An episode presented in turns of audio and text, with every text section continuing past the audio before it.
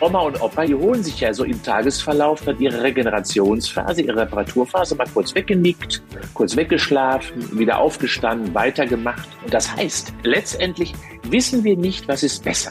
Wir sind nur durch die Industrie, durch unsere gesellschaftlichen Konventionen reingepresst worden in eine monophasige Struktur.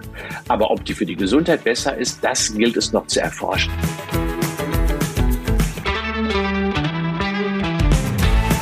Gesund mit Professor Frohböse.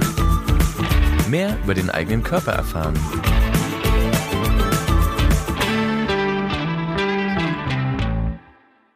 Hallo und herzlich willkommen zu unserer neuen Folge von Fit und Gesund mit Professor Frohböse. Mein Name ist Anja Mattis und ich freue mich, dass ihr uns wieder zuhört. Ingo, gut geschlafen heute Nacht? Ich penne sowieso immer ganz gut. Ich habe da gar keine Probleme mit. Ich bin ja so ein, wie viele Sportler, so ein kleines Murmeltierchen. Ich schlafe auch immer schnell ein. Also das Schlafen habe ich überhaupt keine Probleme. Und wie sieht das bei dir aus? Ich schlafe auch gut. Ich bin heute Nacht allerdings öfter kurz aufgewacht und da frage ich mich natürlich, habe ich denn schlecht geschlafen oder nicht unbedingt? Nee, das Auf Aufwachen ist völlig normal. Und manchmal, je älter man wird sowieso, wird das etwas bewusster. Auch die jungen Menschen wachen natürlich auf und es ist auch völlig normal, ein paar Mal in der Nacht aufzuwachen. Äh, und dann dreht man sich wieder um und macht einfach dann noch weiter. Und das darf einen nicht stressen, das ist normal. Und richtig ist das, was du sagst. Äh, viel entscheidender ist das subjektive Wohlbefinden, ob du morgens gerädert aufstehst oder sagst, das hat wirklich sich gelohnt, dass ich da geschlafen habe. Und das ist das so, was die meisten erreichen sollen, eine lohnenswerte Ruhepause. Das ist das, was wir brauchen. In dieser Folge beschäftigen wir uns mit dem Schlaf. Wir sprechen darüber, warum wir überhaupt schlafen, was in unserem Körper passiert, wenn wir schlafen und ob wir überhaupt den richtigen Schlafrhythmus haben. Ich komme natürlich automatisch bei diesem Thema nochmal auf deine Formel zu sprechen. Oh, böse Formel. Bewegung, Ernährung, Regeneration. Also Bewegung ist mir klar, Ernährung auch. Dazu habe ich ja jetzt schon viel gelernt. Aber Schlaf, den habe ich, glaube ich, bisher immer etwas unterbewertet. Ist der wirklich so wichtig? Ja, das machen wirklich die meisten Menschen, äh, dass sie so die Bewertung der Regeneration, so nenne ich das ja, absolut nicht vordergründig betrachten. Und deswegen wirklich, für mich heißt, wir haben in unserer Gesellschaft häufig ein Regenerationsproblem. Wenn wir mal uns umhören, viele Menschen haben irgendwie Schlafprobleme, berichten darüber auch immer mehr ja auch Schlafmediziner legen den Finger in die Wunde und sagen, hör mal, wir sind eine rastlose Nation im weitesten Sinne, machen auch die Nacht häufig zum Tag. Das heißt, wir verlieren so ein bisschen den Rhythmus auch. Natürlich, die Medien ermöglichen uns das. Wir können ja rund um die Uhr mittlerweile uns medial austauschen. Die Globalisierung auch, natürlich insbesondere, dass wir andere Zeitzonen plötzlich kommunikativ miteinander verbinden können. Unsere Reisen äh, gehen ja auch über die Zeitzonen hinweg. Aber jetzt komme ich zurück. Was macht der Schlaf eigentlich? Ja, es ist die Reparaturphase und die Regenerationsphase, die Erholungsphase und Aufbauphase unseres Körpers. Er ist also gar nicht unbedingt das Gegenteil vom Wachsein. Ja, du, also ganz im Gegenteil sogar. Äh, Im Schlaf passiert unheimlich viel. Es ist ja letztendlich eine Phase, die wir zwar unbewusst erleben, aber die der Körper bewusst braucht um äh, letztendlich bestimmte Prozesse auch im Körper wirklich ablaufen zu können. Wir wissen ja auch beispielsweise, dass ähm, wenn wir Schlafentzug haben, sind wir erstens schlecht drauf. Wir wissen ja alle, wenn wir plötzlich mal eine Nacht durchgemacht haben oder viel, viel zu kurz geschlafen haben, das wird ein verbrauchter Tag danach. Warum? Weil eben ja die Reparatur- und Regenerationsphase zu kurz war. Und daran erkennen wir schon, für die Leistungsfähigkeit am Tag brauchen wir letztendlich auch eine Entspannungsphase, eine Regenerationsphase. Und das passiert eben in der Reparaturphase Schlaf. Heißt also, wir brauchen 80 Prozent der Energie, die wir im, im, Tag benötigen, auch in der Nacht. In der Nacht wird der Körper zur Baustelle und genau das ist das, was wir dort eben erleben und was wir dringend brauchen. Dann lass uns doch mal ins Detail gehen. Was passiert denn äh, nachts mit den Muskeln zum Beispiel? Was macht das Gehirn? Ja, also erstmal läuft das Gehirn auf Hochtouren. Das ist ja so. Das bedeutet also, dass wir ja ganz viel Verarbeitungsprozesse auch äh, gerade in der Nacht stattfinden haben und insbesondere auch Lernprozesse. Meine Oma, die hat immer gesagt, Jung, leg das Buch unter das Kopfkissen. Drei Tage später hast du's. Genauso ist das auch. Das heißt, viele Lernprozesse vollziehen sich insbesondere im Schlaf und insbesondere die Aufbauprozesse lernen heißt ja so ein wenig, dass sich neue Synapsen bilden, dass neue Zellen entstehen, neue Nervenzellen auch im Gehirn entstehen. Und das ist das, was das Gehirn auch unbedingt benötigt, nämlich Aufbau-Umbauprozesse, also Lernprozesse im Gehirn. Das ist das, was zum Beispiel im, im, in der Nacht stattfindet. Und da gibt es ja auch die Schlafmediziner, äh, statten dich ja dann so aus mit so Elektroden im, äh, auf dem Kopf. Da hast du vielleicht schon mal gesehen, da kriegst du eine Haube auf, dann werden so Elektroden angelegt, EEG, Elektroenzephalographie äh, heißt das ja. Und das bedeutet also letztendlich, dass hier die Gehirnströme abgeleitet werden. Und da erkennt man, ja, im Schlaf ist da riesig was los im Gehirn. Mhm. Und dann insbesondere ja auch im, äh, in der Muskulatur beispielsweise, die knüpft an die Leistungsfähigkeit des Schlafes, weil unmittelbar damit verbunden ist, wird Muskulatur zum Beispiel aufgebaut, umgebaut, angebaut. Auch das passiert sehr, sehr viel in der Nacht. Wenn ich das mal so mit einem Bild beschreiben möchte, ist das so, dass äh, normalerweise im Tagesverlauf jedes Organ, das Gehirn, die Muskulatur, die Leber, die Niere die eigene Melodie spielt. Aber in der Nacht muss letztendlich die Melodie wieder so harmonisiert werden, dass morgens, wenn du aufstehst, das gemeinsame Orchester wieder ein gemeinsames Lied spielt. So sollte letztendlich der Schlaf es schaffen, alles wieder zu harmonisieren, auszubalancieren und damit die Musik, die am Morgen aus dem Körper und dem Geist erklingt, wieder eine schöne Melodie darstellt. Das ist vielleicht auch etwas, was uns dann natürlich unter Druck stellt, oder? Das, was Schlaf überhaupt nicht braucht, ist Druck. Ja, wenn du schon ständig auf die Uhr schaust, wenn du sagst, boah, ist das schon spät, dann funktioniert's nicht. Dann äh, musst du dir neue Strategien überlegen, dann musst du raus aus dieser belastenden Situation. Ist auch mal nicht schlimm, indem du wieder aufstehst, wieder dich ablenkst. Also du musst raus aus dieser Drucksituation. Und da hilft insbesondere vielleicht Ablenkung. Das kann Musik sein, es kann ein Buch sein, es kann wirklich Aufstehen sein und vielleicht sogar ganz leichte Übungen machen, um frischer wieder zu werden, freier zu werden. Äh, oder auch das, was auch immer hilft übrigens, ist, dass du die Körpertemperatur veränderst. Wir haben ja schon über den Stoffwechsel mhm. gesprochen mhm. und die Körpertemperatur steuert ja ganz wichtige Funktionen im Körper. Und gerade wenn man nicht einschlafen kann, kann das unter anderem daran liegen, dass du eben die Körpertemperatur immer noch zu hoch hast. Das bedeutet also, du musst kälter werden, um einzuschlafen. Das heißt also, hilft dir doch ein wenig, die Temperatur runter zu kühlen, insbesondere von deinem Kopf, damit dann du im nächsten Zyklus quasi besser einschläfst. Also ein Grad etwa musst du kälter werden, damit du richtig tief schläfst. Jetzt verrätst du mir das Geheimnis, wie ich das hinkriege, oder? Ja, das, das ist gar nicht so einfach. Steh ruhig mal auf und geh dann unter die Dusche. Nicht ganz, sondern dann nimmst du die Handdusche und mit dem kalten Wasserstrahl kühlst du quasi deine Beine, die Waden insbesondere ab und auch so ein bisschen die Unterarme, so ähnlich wie du es bei der Sauna auch machst. Ja, um die Körpertemperatur wieder runterzubekommen. Und wenn du dann wieder ins Bett hineingehst, bist du viel besser vorbereitet äh, für die Tiefschlafphase. Kann man auch insbesondere im Sommer daraus ableiten, indem du vielleicht äh, einen kühlen Gegenstand, wie zum Beispiel ein Eispad, diese Eispack, die man schon in der, in der, beispielsweise schon mal in der Tiefkultur hat, dass man dort die einfach unter das Kopfkissen legt. Kannst dir ein Handtuch ja einpacken und so bekommst du quasi unter das Kissen einen Kältereiz auf den Kopf, verlierst den Hitzkopf und wenn du den Hitzkopf verlierst, bist du kühler und dann schläfst du tiefer ein. Also eine ganz wichtige Botschaft, du musst kälter werden. Es gibt einen, einen wunderbaren Spruch. Der Kopf muss kalt, die Füße warm, das macht den besten Doktorarm. das heißt, warme Füße, kalter Kopf, schon kommst du in die wichtige Regenerationsphase Schlaf viel besser hinein. Deswegen im Schlafzimmer 16 bis 18 Grad maximal, damit der Körper, der Kopf die Körpertemperatur abgeben kann, die ihm noch zu hoch ist. Okay, du hast eben auch betont, dass man sogar eine Übung machen kann, wenn man zwischendurch aufwacht und nicht einschlafen kann. Kannst du mir ein Beispiel nennen? Mhm, eine Atemübung, äh, die bringt ja wieder Sauerstoff in, den, in das System. Die reguliert den Stoffwechsel insgesamt. Das heißt also, ganz tief in den Bauch einatmen, kann man im Liegen machen, kann man auch im Stehen machen. Das heißt, nutze das Zwerchfell, um wieder in einen normalen Atemrhythmus zu kommen. Und dieser normale Atemrhythmus führt dann einfach dazu, dass der Körper toll versorgt ist und dementsprechend dann auch viel besser die Körpertemperatur regulieren kann. Also Atemübungen heißt hier, atme mal vier Sekunden durch die Nase ein, halte kurz den Atem fest, zwei, drei, vier, fünf Sekunden und dann ganz langsam vier bis sechs Sekunden ausatmen. Und das wiederholst du einige Male und durch diese Atmung langsam durch die Nase festhalten, dann langsam durch den Mund wieder ausatmen, regulierst du ganz viel biochemische Prozesse. Die Schlafforscher sprechen immer wieder von Schlafzyklen, die wir in einer Nacht ähm, erleben, in einer ganz normalen Nacht. Warum ist das jetzt eigentlich entscheidend, dass wir wissen, wir erleben nachts mehrere Schlafphasen? Nein, dir ist doch egal, ich bekomme es ja eh nicht mit. Also grundsätzlich interessiert mich das auch nicht. Aber für die Schlafwissenschaftler ist das wichtig, weil diese Phasen unterschiedliche Funktionen wahrnehmen. Erst einmal vielleicht ganz grob unterteilt.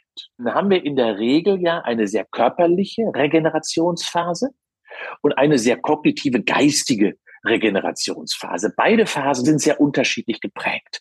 Wenn du zum Beispiel Sport getrieben hast, ne, dann ist das in der Regel so, du schläfst relativ schnell ein, weil der Körper dich runterzieht. Ja, wenn du den Sport nicht zu intensiv betrieben hast, jetzt bin ich auch wieder bei der Körpertemperatur. Hast du zu intensiv Sport getrieben, bleibt die Körpertemperatur zu hoch beispielsweise. Ja, und du kommst im Schlaf nicht runter und schläfst deswegen deutlich schlechter ein, weil alle Körperfunktionen, die Herzfrequenz, der Blutdruck immer noch erhöht ist. Heißt also, runter muss das und das bedeutet also auch hier ja, die ersten Phasen dienen in der Regel die Einschlafphase, insbesondere dann auch die anschließende Phase der körperlichen Regeneration die zweite große Phase, die nennen wir auch ja äh, neben dem, wo ich total runtersacke, kommen dann irgendwann die REM-Phasen hin dazu. Rapid Eye Movement, das kennen wir vielleicht auch schon mal gehört. Da haben wir ungefähr 20 bis 25 Prozent des Schlafes sind diese, diese Rapid Eye Movement Phasen, wo wir träumen, wo wir sehr, sehr viel eben ja, äh, Augenbewegungen haben und ganz viel eben ja doch bearbeiten, das, was so in, in unserem Leben auch passiert. Die letzten Phasen sind ja meistens eben diese Phasen, wo ich aus dem Traum aufwache. So, das heißt, wir differenzieren also zwischen körperlicher und geistiger Regeneration und wir differenzieren so ein bisschen zwischen einem sehr oberflächlicheren Schlaf. Wir werden gerade in der REM-Phase ja auch häufiger wach.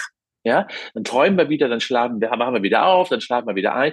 Das ist aber auch nicht schlimm. Und die Tiefschlafphase, die ist insbesondere dadurch gekennzeichnet, indem wir ja ganz weit weg sind. Kennen wir auch, wenn plötzlich der Wecker klingelt und du wachst auf und sagst, wo bin ich jetzt? Was ist für ein Tag? Ja, da bist du richtig ganz von weit unten geholt worden. Und das ist eben auch eine Phase, die dadurch gekennzeichnet, dass du einen ganz geringen Muskeltonus nur noch hast, dass die Muskulatur quasi kaum noch richtig bewusst aktiv ist, sondern dich alles ganz weit runtergefahren hat. Und das ist die Phase, wo du dich am schnellsten, auch am tiefsten erholst, Insbesondere heißt das also für, für mich, dass du verschiedene Phasen durchlaufen musst, um einerseits körperliche Regeneration zu haben, um geistige Regeneration zu haben, emotionale Regeneration zu haben. Und dafür dienen diese unterschiedlichen Phasen. Und umso wichtiger heißt es auch, dass du das nicht komprimieren kannst, dass du das nicht reduzieren kannst, beispielsweise. Ich schlafe einfach was weniger, ja, äh, und es wird schon alles gut gehen. Das ist eben nicht der Fall. Du brauchst eine gewisse Länge, um wirklich alle Phasen optimal zu durchlaufen. Und deswegen niemals beispielsweise für eine Talkshow oder wie auch immer, auch nur eine Sekunde an Schlaf opfern. Der Schlaf ist viel zu wichtig und viel zu bedeutsam für unsere Gesundheit. Und dementsprechend heißt das immer auch Schlafzeiten so optimal gestalten. Und da ist jeder Jack anders. Ich brauche ein bisschen mehr. Der Durchschnitt liegt übrigens bei sieben Stunden 35 in Deutschland, die gebraucht wird, äh, um alle Phasen zu durchlaufen. Wenn es gut läuft, bin ich weit weg. Dann bin ich irgendwo im Nirgendwo und komme zurück in die Wirklichkeit, wenn der Wecker schellt. Äh, spätestens. Das ist ein verrücktes Phänomen, wenn man äh, jeden Tag zur gleichen Zeit aufsteht. Irgendwann braucht man keinen Wecker mehr. Hat sich die innere Uhr schon dann darauf eingestellt? In der Tat äh, sind das Lernprozesse. Wenn du im Urlaub bist und plötzlich wirst du trotzdem wach zu der normalen Uhrzeit, wo du normalerweise auch aufstehst. Ja, das hat der Körper gelernt. Da ist er darauf konditioniert. Und das ist auch in der Regel das Minimum, was er so benötigt. Da hat er sich dran angepasst. Und da holt er sich dann auch alles, was er macht. Dementsprechend dann äh, fährt er langsam auch die Funktion wieder hoch. Du hattest gerade den Urlaub angesprochen. Da sind unsere Schlafenzeiten anders. Am Wochenende sind sie meistens auch etwas anders. Ich kenne diesen klassischen Samstagskopfschmerz. Der ist am Sonntag dann nicht mehr da. Dieses Phänomen, morgens mit Kopfschmerzen aufzuwachen, Und dann vor allen Dingen an einem Tag, an dem ich eigentlich Zeit zum Ausschlafen habe. Woran liegt das? Das ist ja Stress für den Organismus. Ähm, der Körper lernt, wie ich gerade schon mal gesagt habe. Und er mag total gerne Rituale. So Stabilität, Sicherheit. Und wenn du ihn plötzlich überforderst mit einer zu langen Schlafzeit, ist das ein echtes Problem für ihn. Und genau deswegen ist auch der Geist insbesondere gestresst, weil er will ja an sich wach sein, das hat er gelernt. Und dann ähm, nimmst du ihm alle Reize weg. Das heißt, er arbeitet quasi gegen seinen eigenen Widerstand. Und das bedeutet genau, das ist das Phänomen, dass dann quasi diese Kopfschmerzen auftauchen, weil du einfach zu lange geschlafen hast. Für dein Wohlbefinden insbesondere. Und das zeigt ja, jeder hat eine individuelle Phase, aber das nachzuholen, das macht der Körper sowieso von ganz alleine. Äh, aber wenn du ihn zwingst, dazu plötzlich länger liegen bleiben zu müssen, ja, das stresst den ungemein. Und dementsprechend heißt das für mich, das ist wirklich eine Empfehlung für alle, auch im Urlaub beispielsweise, wenn das ungewöhnlich ist, macht bitte nicht die Nacht zum Tag, sondern versucht den Rhythmus, den ihr normalerweise im Alltag habt, auch im Urlaub oder auch am Wochenende beizubehalten. Das mag der Organismus. Also steht einigermaßen auch zu identischen Zeiten wieder auf. Was hilft mir, um richtig wach zu werden? ja, du, du musst wissen, äh, dass du den Geist vielleicht wach hast, aber der Körper ist noch gar nicht so richtig wach. Und dementsprechend fang einfach im Bett an, dich langsam aufzuwecken. Das ist vielleicht der allerbeste Weg, denn es sind schon viele einfach ganz viel zu schnell aufgestanden und dann quasi umgefallen oder hingefallen, weil dann doch äh, der Körper noch gar nicht vorbereitet war. Das heißt, das Zusammenspiel der Muskulatur funktioniert noch nicht so richtig und so. Ne? Und deswegen, das kennst du doch auch, wie wohlig das ist, wenn du morgens noch nicht äh, aufgestanden bist, im Bett liegst und dann so eine Muskelanspannung machst. Das ist ja ein wunderbares, schönes Gefühl. Damit bringst du die Lymphe zum Fließen. Und die Lymphe, äh, das ist ja ein Reinigungssystem, Entgiftungssystem unseres Körpers. Und diese Lymphe und gerade auch äh, die Aktivität der Entgiftung funktioniert ja in der Nacht sehr intensiv. Und das, was du machst mit einer morgendlichen muskulären Kontraktion, drückst du quasi auf die Lymphknoten und bringst die Lymphe zum Fließen. Und das ist das wohlige Gefühl, was du damit erfährst. Mal eine ganz doofe Frage. Was ist eigentlich schlimmer, selbst ein Morgenmuffel zu sein oder einen Morgenmuffel um sich zu haben? Es gibt sie wirklich, die Morgenmuffel. Die gibt es wirklich und die muss man auch akzeptieren. Ja, auch hier vielleicht nochmal zwei Begrifflichkeiten, die wir in der Literatur, in der Wissenschaft immer nutzen. Und zwar ist das das Phänomen von Lerche und Eule. Die Lerchen, das sind diejenigen, wie ich beispielsweise, der Wecker klingt, zack, wach, schon kann ich erzählen, blabbeln, tun und machen. Das glaube ich, das kann ich mir richtig vorstellen bei dir. Genau, also ich bin eine Lerche, gehe aber auch dafür gerne früh ins Bett. Was heißt das, früh ins Bett? bei dir? Ich gehe meistens spätestens um 10 okay. Uhr ins Bett, wenn das denn möglich ist. Also ich ritualisiere das wirklich. Aber ich brauche auch meine neun Stunden Schlaf. Also in der Regel ist das bei mir 10 bis 7 Uhr. Das ist so meine normale Bettzeit. Und die versuche ich auch weitestgehend einzuhalten. Auch im Urlaub beispielsweise ist das so für uns der ganz normale Rhythmus. 10 bis 7 Uhr. Meine Frau und ich ticken da auch gleich und das ist auch gut. Ja, da verpasst du aber auch die Talkshow. ja, also so, so ticken wir. Aber es gibt, wie gesagt, in der Tat die Eule. Und die Eule ist ungefähr zwei bis vier Stunden später, zwei bis vier Stunden, muss man sich mal vorstellen, später dran.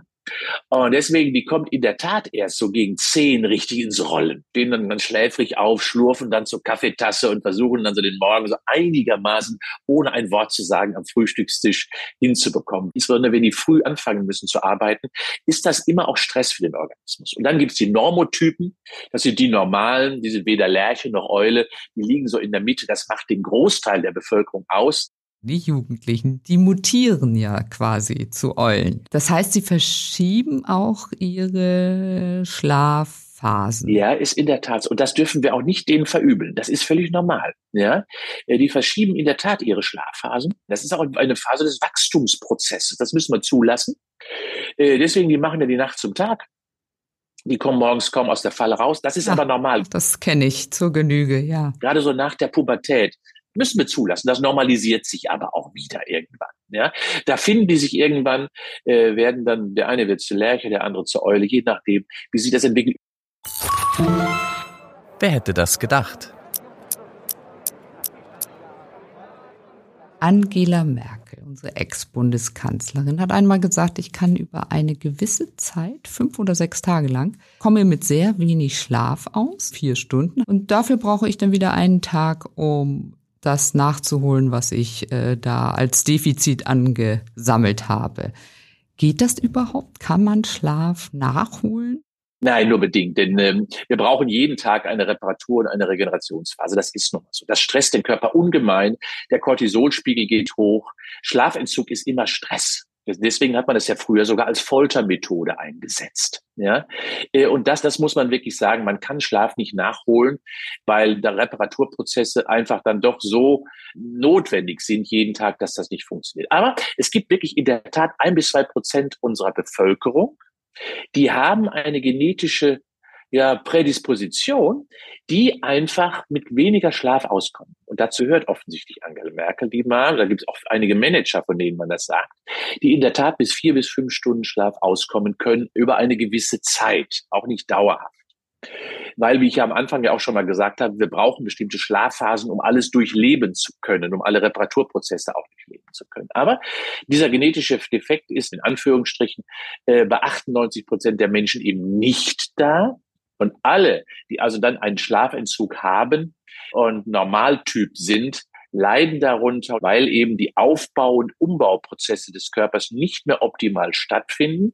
Und für mich ist das auch eine der Hauptursachen, warum wir häufig über psychische Belastungen so stark in der aktuellen Zeit sprechen, weil wir einfach die Bedeutung der Nacht verloren haben für die Reparaturprozesse. Früher sind wir eben mit der Natur gegangen, aufgewacht, weil wir das Tageslicht noch nicht hatten, äh, weil wir eben dementsprechend ja auch mit den Tieren gelebt haben. Und das war viel besser. Erst die Industrialisierung hat jetzt diese ganzen Schlafprobleme hervorgebracht, die wir früher gar nicht so hatten. Was löst chronischer Schlafmangel im Körper aus? Ja, wenn man das ganz bewusst betrachtet, dann sind erst einmal innerhalb eines Tages ist die Regeneration nicht da. Das heißt, du bist unausgeschlafen, also nicht repariert. Du bist immer noch der Alte von zwei Tagen vorher. Da ist nichts erneuert worden. Das Zweite ist, äh, dass der Körper darauf reagiert.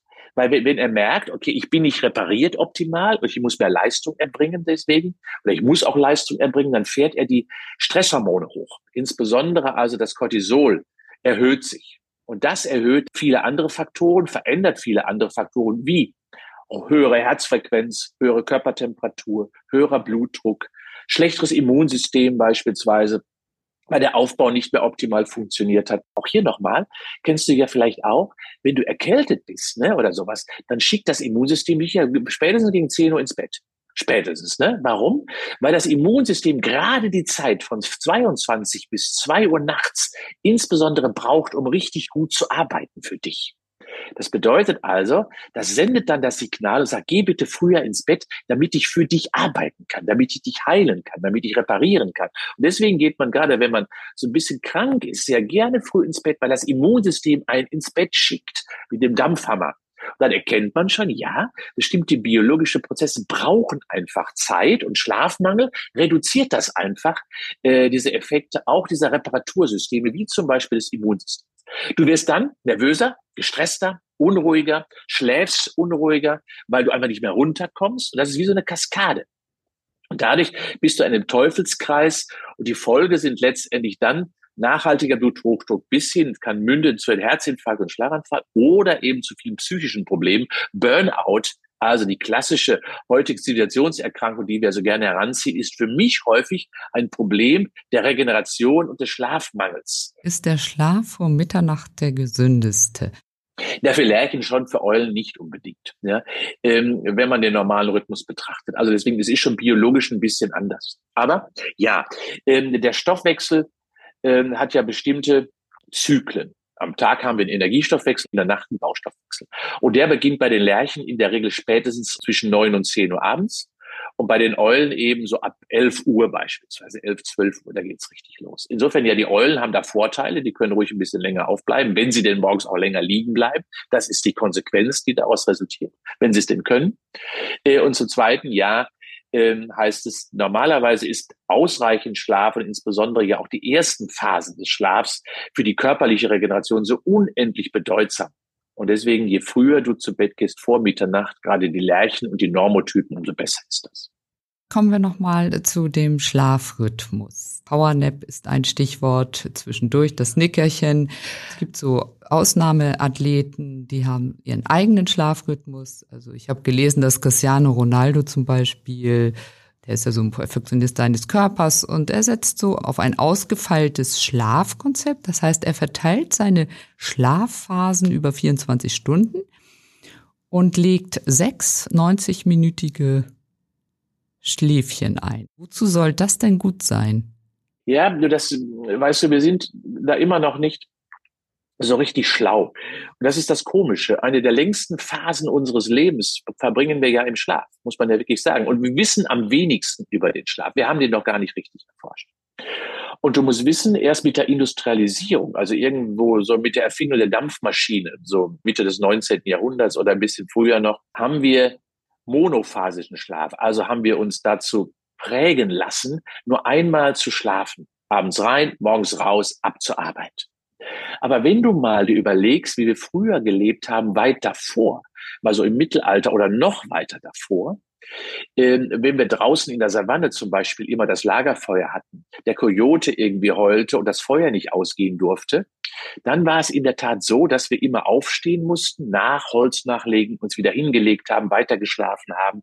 Also wir haben immer dort in der Natur früher von der Evolution her polyphasisch geschlafen. Also immer mehrere Schlafphasen gehabt. Und wenn du dich beispielsweise mal in der Tierwelt umschaust, dann schlafen die ja alle polyphasisch. Die schlafen, legen sich hin.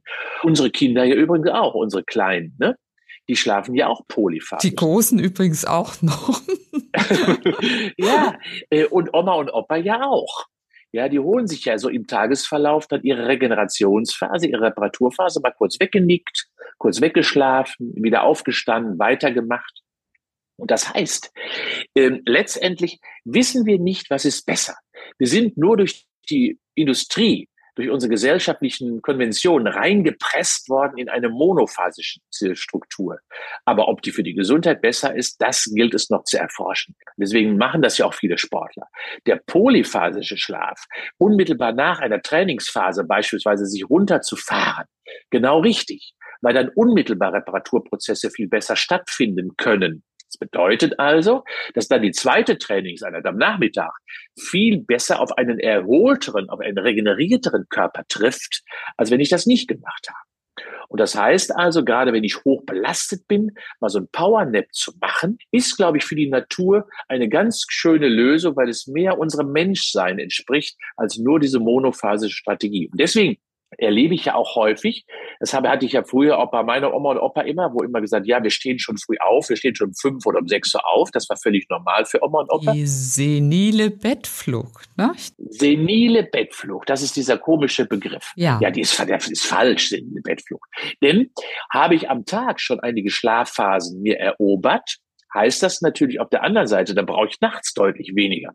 Und das geht immer dann natürlich auf, das, auf Kosten des früheren Aufstehens, weil dann habe ich nämlich viele Verarbeitungsprozesse schon vorher absolviert. Ja, ist überhaupt kein Problem. Senile Bettflucht ist letztendlich ein Begriff, den darf es nicht geben. Nein, es hat eben andere Schlafphasen. Wir alle schlafen etwa sieben bis acht Stunden Minimum am Tag. Und wann ich das tue, das ist erstmal völlig egal. Ja, und bei älteren Menschen äh, gibt es ja entweder diejenigen, die mit ganz wenig Schlaf auskommen oder tatsächlich meinen, sie können nicht mehr schlafen. Andere wiederum, die ganz viel schlafen. Ist es nicht da auch wirklich mal angesagt zu sagen, schlaft doch einfach so, wie ihr das braucht und macht euch keinen Kopf, wenn ihr mit Mitte 80 viel oder wenig schlaft? Anja, absolut richtig. Der Körper holt sich das schon. Ja, der äh, Schlaf darf keinen Druck verspüren, dann geht es nämlich nicht. Und die einen schlafen so und die anderen schlafen so. Viele meinen ja, ich schlafe nicht. Mhm, ich schlafe nicht genau. mehr so gut. Das stimmt. Gut heißt, man wird etwas häufiger wach und das ist im Alter einfach der Fall.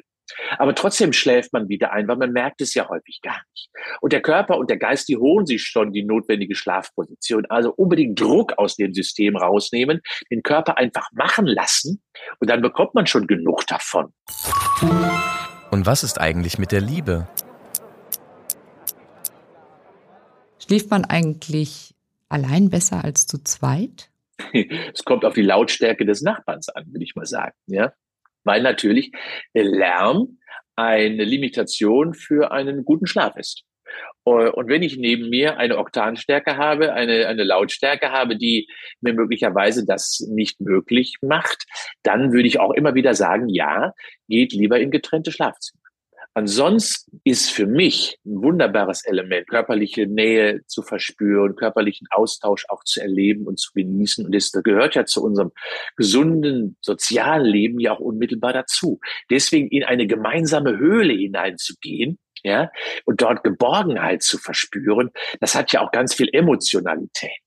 Und deswegen ja, für mich ist immer der bessere Weg, gemeinsam zu schlafen, in einem gemeinsamen Bett zu liegen und gemeinsam ähm, auch diese Phasen zu durchleben, weil sie gehören ja zu unserem Leben einfach dazu. Allerdings, wie gesagt, wenn Rahmenbedingungen wie Lautstärke dagegen sprechen, dann würde ich aber auch sagen, dann sollte der Schnarchende auch unbedingt Hilfe suchen. Und das ist nicht die Lösung, sich dann einfach in ein anderes Zimmer hineinzubegeben. Denn häufig hat ja das intensive Schnarchen oder gerade auch, wenn man vielleicht gar nicht weiß, habe ich Apnoe. Also was ja viele Männer insbesondere gar nicht wissen, dass sie äh, Atemstillstände haben. Und das ist kein Kavaliersdelikt. Äh, sondern äh, diese Atemaussetzer sind wirklich gefährlich, weil es stresst den Organismus. Und wenn man sich zum Beispiel mal so die Gehirnströme anschaut von Menschen, die Atemaussetzer haben, und die können ja bis zu einer Minute dauern übrigens, ähm, dann äh, ist das natürlich eine Sauerstoffunterversorgung für unsere gesamte Zelle. Und das ist Stress für den Körper und das provoziert viele körperliche Leiden und Krankheiten. Heißt also, nicht nur die Betten dann trennen, sondern auf die Suche gehen, wo liegt möglicherweise die Ursache dafür, dass dieser unruhige Schlaf entsteht. Und da sollte man auch als Paar gemeinsam möglicherweise keine Angst vor dem Schlafmediziner haben. Entscheidend ist natürlich auch noch die Schlafumgebung. Schlafen wir beim offenen Fenster oder ist das Handy tabu im Schlafzimmer? Laptop ebenso. Ja, für mich gehört zum Beispiel kein Fernseher ins Schlafzimmer. Es tut mir leid. Ja, das gehört da nicht hin. Äh, es muss ein Schlafraum, eine Höhle geben. Und diese Höhle heißt, dort ist der Raum für Geborgenheit, für Nähe und für Ruhe angesagt und nicht für Arbeit. Und weil du siehst dort die Schlafzimmer, wie die immer alle aussehen oder häufig. Da steht das Bügelbrett, da steht das Fahrradergometer, da liegt alles dumm rum. Das ist der unaufgeräumteste und unattraktivste ja, Raum äh, unserer Wohnung. Das ist doch blöd. Dabei ist es so ein wichtiger Raum. Und der muss schön gestaltet sein, der muss nett sein. Da muss man doch Freude haben, da reinzugehen. Das zweite ist, ja, Schlaf muss vorbereitet werden. Und das heißt beispielsweise, dass man über das Licht, über den Lärm, über die Luft natürlich nachdenken muss. Äh, und das Fenster deswegen auf oder nicht auf hängt nicht unbedingt mit dem Sauerstoff zusammen. Sauerstoff haben wir in der Regel genügend. Es hängt sehr stark mit der Körpertemperatur zusammen, ja? Denn durch das offene Fenster und durch die sinkende Temperatur in der Nacht helfe ich dem Körper einfach, dass die Körpertemperatur durch den Raum sinkt und dementsprechend dann auch sehr quasi sich so ein wenig harmonisiert, Raumtemperatur, Körpertemperatur. Ist es aber zu lärmend, habe ich zu viel Krach, würde ich immer sagen, bitte Stoßlüften vor dem zu Bett gehen, reduziert die Raumtemperatur, nur wenig Heizung. Es muss, sollte immer 16 bis 18 Grad sein im Schlafzimmer. Lieber die Tür zu machen für die anderen Räume, damit die schön warm bleiben. Äh, Fenster zu, damit der Lärm draußen bleibt und äh, dann die Körpertemperatur einfach so schnell wie möglich runterfahren, indem der Raum kühl bleibt. Kein Licht im Schlafzimmer, so weit wie möglich reduziert. Deswegen sind natürlich Rollladen ideal. Es sollte also jedes Außenlicht reduziert werden, abgeschottet werden. Und das Dritte ist natürlich, äh, den Schlaf so vorbereiten, dass wir keine Tageslichtreize dem Auge geben.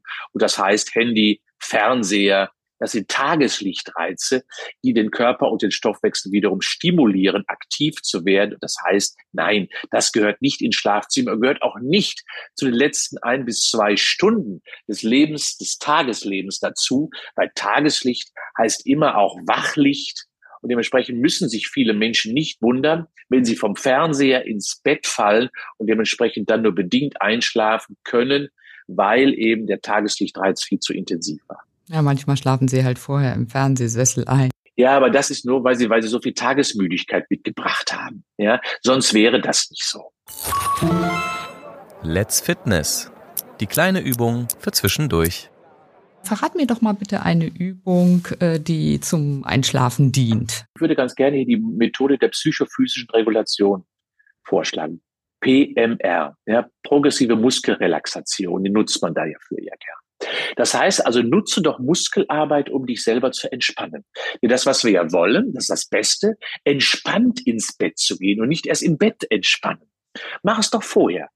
Und das bedeutet, bevor du ins Bett gehst, mach doch mal eine Anspannungsübung, indem du ganz fest die Faust ballst, ganz fest hältst, die ganzen Arme anspannst, halten, halten, halten, dann wieder lösen.